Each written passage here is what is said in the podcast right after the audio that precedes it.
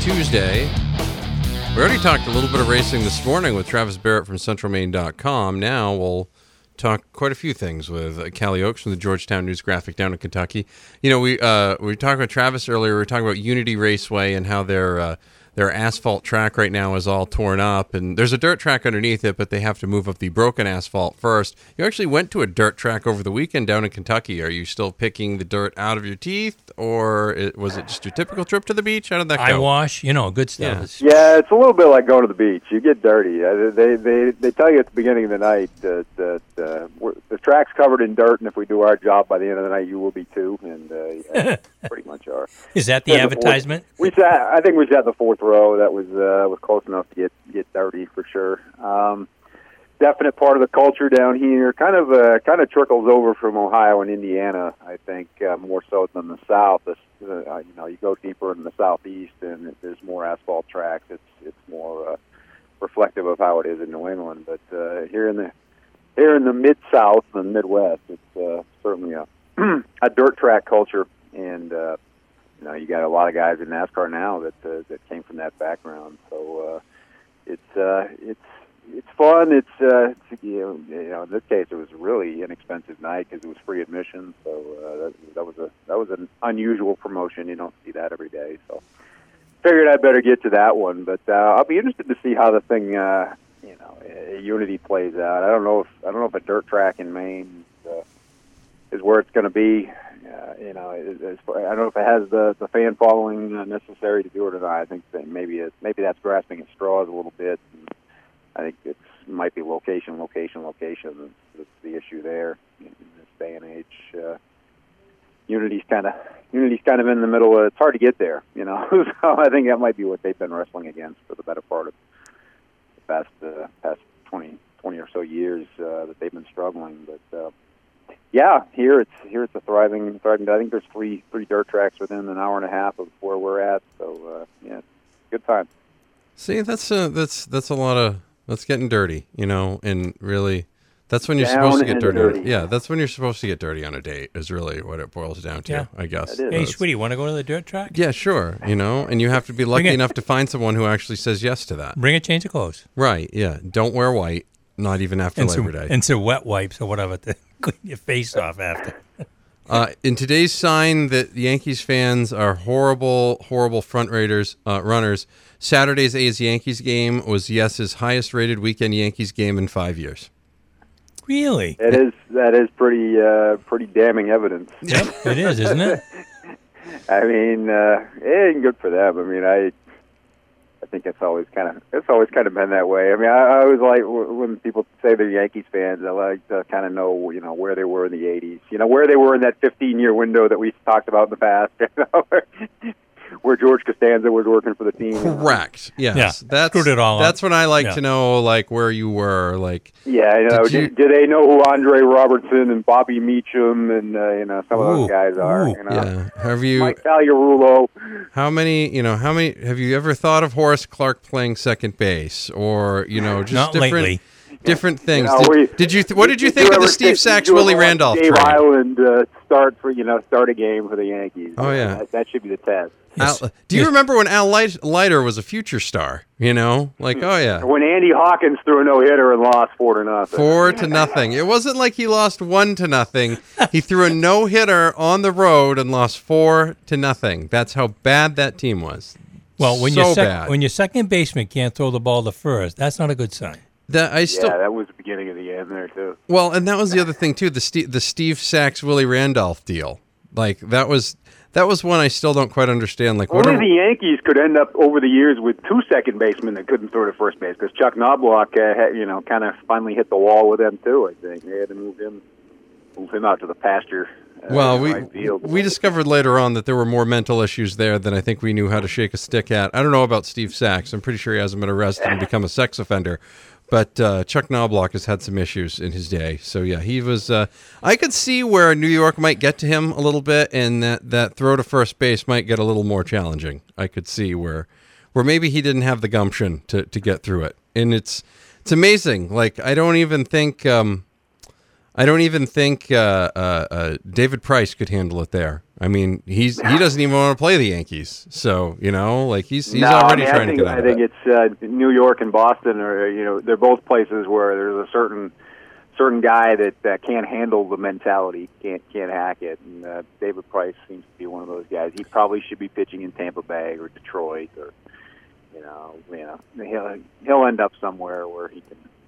Kelly, the- yesterday we discussed the list of things that are David Price weaknesses. Here's the list: fresh cut dra- grass, dogs, cats, cold weather, warm weather, video games, pitching in Texas, the Yankees, and the postseason. Yeah, it's Other than that, that's a pretty all-inclusive list when you're, you know, wanting to be a be a serviceable major league pitcher. You know, if you can't handle those things, you're probably in trouble. So. for, Yeah. for two hundred nineteen million dollars. yeah. I mean, you can't. Thirty million dollars a year does not get you what no, it, it doesn't used get to. you what it should, does it? You know, I mean, that is 30, 30 million dollars a year. I, and I think the way they're handling him this year is a little different than last year. I kind of wonder, like, are they trying to like passive aggressively get him to opt out? Like, I, would not put it past this ownership to do that, and frankly, I wouldn't blame him.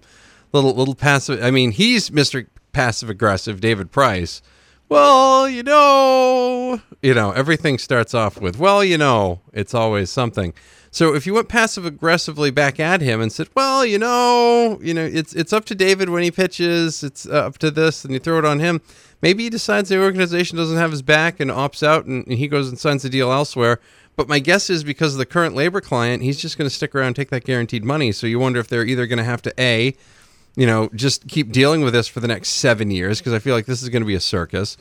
B, trade him for ten cents on the dollar and take some other team's bad A bucket of contract balls. back. I, I'd trade him for a bucket of balls s- and two or, good bats. or C, you, you end up having to give him the Pablo Sandoval treatment eventually. Now, I, I think you would have to get Ultimately, you're going to be paying him to do his thing somewhere else. Right. Is what it'll amount to. and and I just I don't know if they're going to be able to do that because it's it's uh, that payroll is being fifty million dollars more now. Like you guys have actually morphed into the 2006 Yankees, like right in front of me. Like Yeah. it's really bizarre. You Like, said it when we started the show. You kept saying, "Look at the Yankees are cutting payroll and adding players, and the Red Sox are just going crazy with their money." And Kalle, this morning they listed the top 100 prospects in the minor leagues. Yeah. The Red Sox, now that Groome's hurt, had no one on the list. Well, I could see that trend coming uh, Not a couple of years ago when the when the Sea Dogs didn't have anybody. uh, You know, they they were they were terrible for a couple of years, and it was you looked at you know where they where the prospects on that team were ranked, and they were nowhere to be found. You know, and that's that's never a good sign. And I am. You know, I, I I think that's when things started to go badly when they started to emulate the 2006 Yankees and Yeah. and started to, to mortgage the mortgage the farm system in return for some of this stuff. And I, don't think it's uh, I don't think it's the way to go. I think you look at uh, baseball in, in this century. Uh, it's it's been a little more parity, and it's been teams building through their farm systems and uh, you know picking their spots in free agency certainly, but. Uh, but not uh, not by and large dominated by that. It's it's been through the farm system, and I I still think that's the way to go. I don't, you know, the the guys that are on their roster now are kind of the end of that line. I Yes. think, and we're all excited about we're all excited about them. But how long do how long can the Sox afford them before they they try to market? Uh, so it's uh, it's going to play it's going to pose some problems. They, you know, that's why you got to win now and. Uh, you know, things things like the David Price situation put you in danger of not being able to win now. So, well, I mean, if if it doesn't work, maybe it's a it's a buy. You can do a buy high on um on Matt Harvey since he seems to have. Have found it out, uh, figured it out down in your neck of the woods after one after he's one good another forwarding guy that, start. you know, he wants to be. In, he obviously is better off in a smaller market. So uh, you know, I, I don't think. I don't think him having figured it out for a team that was on pace to lose 125 games before he got there is, uh, What- what was- indicative that he should try a try a New York or a Boston or or a Los Angeles anytime soon. What was Cincinnati's motivation to do that? I don't. I don't. I don't. I don't even know. I, I think it's. I really don't even know if it's intentional. I, I just, you, or you mean to, to to build a roster that loses so many games, or to get no, Matt Harvey? To get Matt Harvey. Well, I don't understand. you know, I mean, what do they got to lose? when you have no pitching, okay, what you do is you just start shaking for The all the pitching you can find, okay? Yeah. And they had a catcher who was on the last year of his deal that wasn't re- even really uh, getting to play much, and it's like a thirteen million dollar deal. So Harvey's deal was like four and a half million or whatever. It's not like the Mets spent a bunch of money last offseason. They desperately needed a catcher. They get this Mesoraco guy who can actually handle a pitching staff. Actually, he ended up hitting a home run in his Mets debut too, which has pretty much been the highlight of their last two weeks outside of batting out of order. I mean, I went to Citi Field, watched him give up a solo home run in the first inning off the apple, and nobody ever scored again, and they didn't even like come close. yeah. I mean, it was just there as as Brad Stevens likes to say, water finds its level, and water found its level with the uh, with the New York Mets really, really quickly I because know they, they two years ago they they're now currently drowning. Yeah. So is really what I'm saying that water does find its level, and sometimes it's over your head. regression to the mean. Yes, that's- and that's- terminology, and that's what happens. I mean, uh, you know, you're you can you can overperform or underperform for a certain amount of time, but you know you'll find your way to your your level of talent and level of mental and physical uh, ability. So yeah. Hey, Kalle, we found a couple of nice uh, quotes uh, regarding the Celtics. This is the third time Brad Stevens has taken a mid-major to the Final Four. that was a good one. And, uh, Absolutely, 100% true. Yeah. And it says, I feel bad that LeBron James doesn't have any help in the 2018 playoffs. Oh, wait. Here are the active 2018 payrolls for our two Eastern Conference finalists, not counting Hayward, Irving, Larkin, and Theis, all of whom are out. Cavs, Right. 135.7 million. The Celtics, 65.2 million. Yeah, I mean, I looked at that starting lineup the other night, and I, you know, everybody talks about that being a one-man team, but you know, those are guys that you know they they got for a purpose. I mean, they were they were expected to be, you know, they were expected to be the guys that could uh, surround him and, and and be the talent to win a title. I mean, they're not they're not scrubs by any stretch of the imagination. I mean, they they may play like it sometimes, but Well, right uh, after the know, right after the trade deadline, I remember all those guys came at once, and Yeah. they blew the Celtics out on national TV. oh yeah, they went on a roll after making that for a fools of themselves, high fiving and jumping around and making it was nuts. like something. Yeah, you know, and, and and here's the, you know, and we continue. You continue to have to have this discussion with people who, you know, are LeBron apologists, and you know, they, they apparently nothing in their mind happened before the year 2000 in sports. And you know, he's the greatest of all time, and he's better than Jordan, and better than this, and better than that. It's like, you know, why is it that getting to the finals is apparently the standard for LeBron, but like if if Tom Brady throws for 500 yards and the Patriots lose a Super Bowl, it impacts his uh, quote unquote legacy. you know, Yeah. like, why? It seems like there are two different standards there because apparently all LeBron has to do is get to the finals and lose. He's won twice in 15 years, right? I mean, Well, that- so so uh, apparently that's the med, that's the standard and that's the measure and that's what uh, you know. Clearly, I, I don't think you know if the NBA finds a way to to get Cleveland to the final, they're not going to beat Golden State. They're not going to beat Houston. So I'm not sure they're going to beat the Celtics. yeah, no, I'm not either. I don't. I I really don't. Uh, you know, the other night, the other afternoon, certainly uh, didn't didn't give me any indication that they're uh, that they're able to beat the Celtics. I mean, the Celtics just have better coaching, and you know, I don't. I don't know if they have better talent or not, but uh, they're obviously we've we've had that discussion. I think right now they get the guy that's uh, that you want as your coach going forward. Yeah, I think he's. I think he's going to be all right. I, I saw something yesterday that said, "Oh, hey, maybe Brad Stevens could leave and, and take Duke over after Mike Krzyzewski leaves." I feel like that would not be. Why? I don't. Why would you. that? That see, I, I think that's the opposite. I, I think that's the you know the NBA. I think is is is, is the uh, destination for college coaches. If anything, you're going to see more college coaches going to the NBA. You're not going to be you're going to see them. the- It's not going to be vice versa. You know why? When you're the head coach of the you know ar- arguably the greatest organization in the NBA, you know, in its history, with all the titles and all the banners, why would you leave that to go to Duke and follow a legend that's going to be impossible to follow? That's that makes no sense. I don't know who came up with Especially with the kids don't have to come to the to college anymore. That- Well, yeah, I, I think mean, those jobs you are going to know, until they- change. until they fix the one and done thing, which I don't think there's any fix for it. Uh, it's it's harder. You have to go out and get players in college. I mean, the NBA, it's you, you know, you throw money at them, you know, legally. Yeah. So, I mean, I, I think uh, you know, I think he's I think he's a guy that knows what he knows. He, he's got his plan in place. He knows what he wants, and uh, he's he's an NBA coach. I, I like the quote that he had when they when they interviewed him. I don't know if you've read that, but they said, "What do you, any other questions?" He's, "Yeah, there's one thing that's a deal breaker for me. I will not, under any circumstances, tank."